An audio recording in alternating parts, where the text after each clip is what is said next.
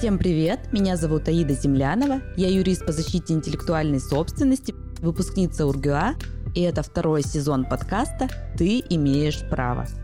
В этом сезоне мы поговорим о семейном и гражданском праве, и в этом эпизоде я хотела бы продолжить тему налогов и рассказать о том, что такое НДФЛ и как вернуть налоговый вычет.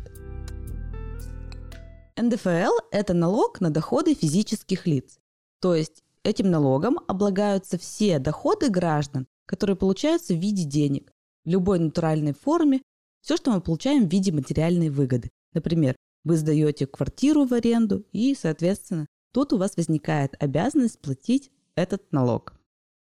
Налогом облагается все, например, зарплата, все премии, все доходы, которые связаны с продажей имущества, то, что вы получаете за интеллектуальную деятельность, например, гонорар за то, что вы даете право использовать свои фотографии журналу. Также, если вы получили подарок, например, квартиру или любой выигрыш в лотерею, вы тоже должны оплатить НДФЛ. Соответственно, если вы самостоятельно заключаете договор, то вы обязаны самостоятельно уплатить НДФЛ и сдать налоговую декларацию. Но если вы официально устроены по трудовому договору, то функции налогового агента, то есть тот, кто платит за вас, выполняет ваш работодатель. С 1 января 2021 года у нас в России установлено две основные ставки по НДФЛ – это 13 и 15%.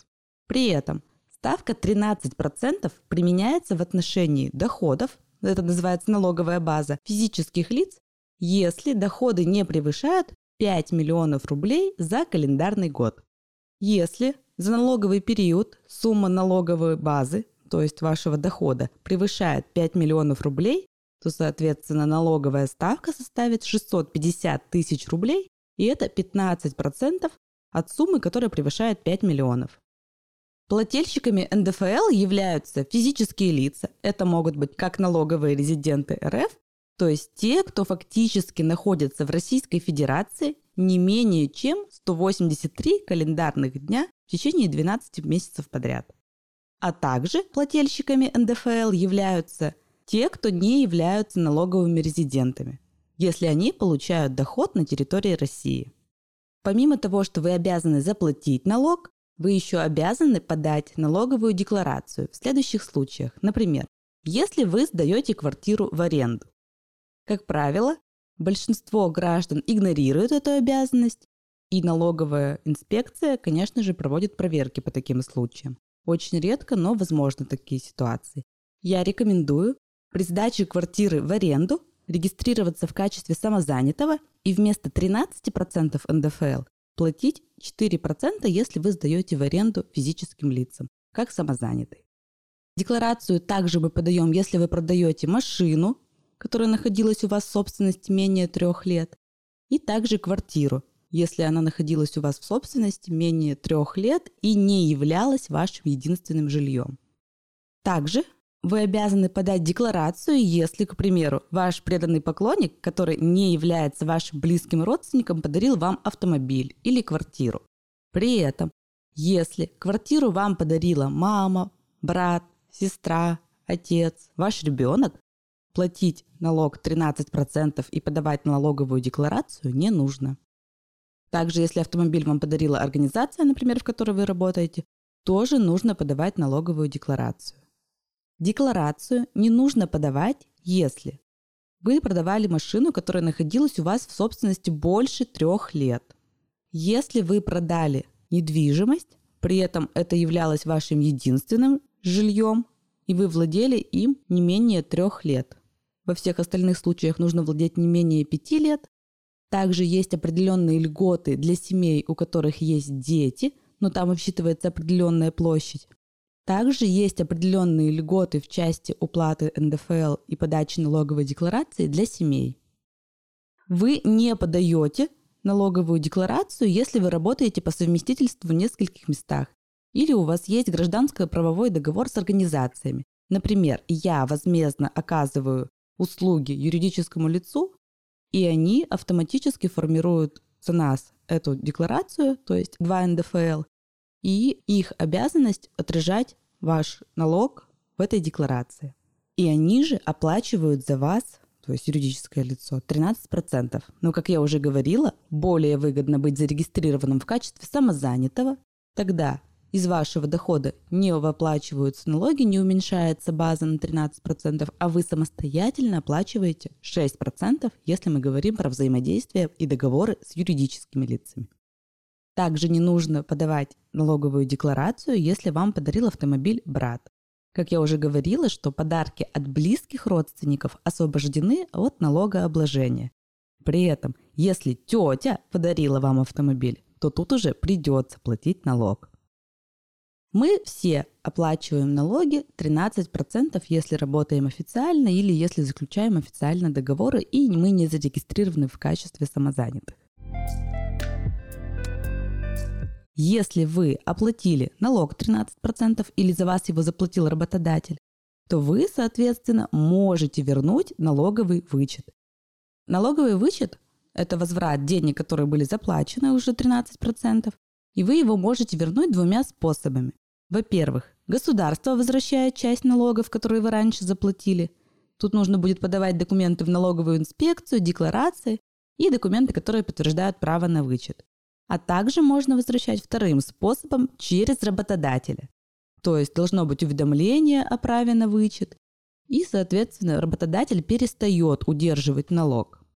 Вернуть налоговый вычет вы можете один раз в жизни при покупке квартиры, при покупке недвижимого имущества, может достигать 260 тысяч. И если вы приобретали в ипотеку, вы также можете взыскать налоговый вычет.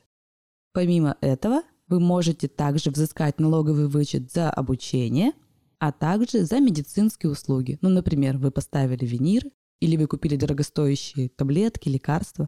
Вы также можете возместить 13%, то есть по стоматологическим услугам, например, и иным медицинским платным услугам. Для этого я рекомендую сохранять все документы, то есть чеки, подтверждающие оплату, договоры, а также, например, с медицинскими организациями понадобится справка от этого учреждения. Итак, как получить налоговый вычет? Во-первых, нужно получать доход, который облагается 13% НДФЛ.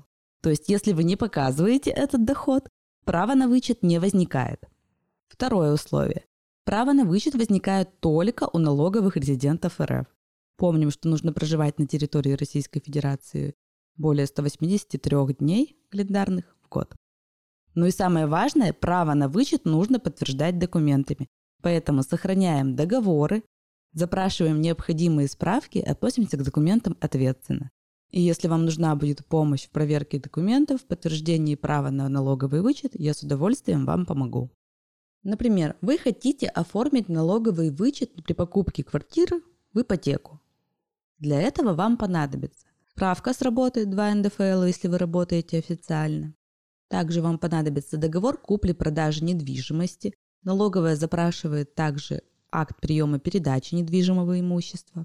Помимо этого, вы предоставляете, естественно, декларацию. Ее можно заполнить как самостоятельно, можно также обратиться в специализированные организации, а также можно ее заполнить через сайт госуслуги «Личный кабинет налогоплательщика», ссылку на который я оставлю в описании к данному эпизоду. Я подавала документы через личный кабинет налогоплательщика. Можно прикладывать фотографии документов, которые я вам перечислила, что очень удобно. И если вы возмещаете проценты, то вам также понадобится справка от банка о том, сколько процентов вы уже выплатили.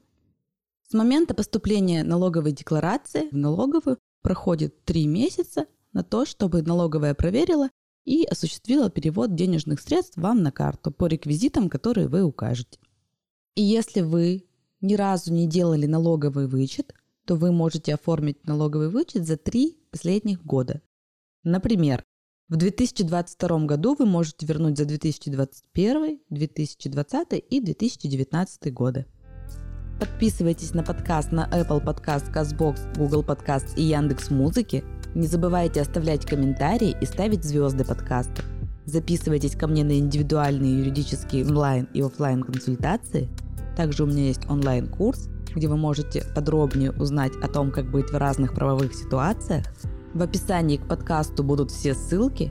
И помните, незнание закона не освобождает от ответственности.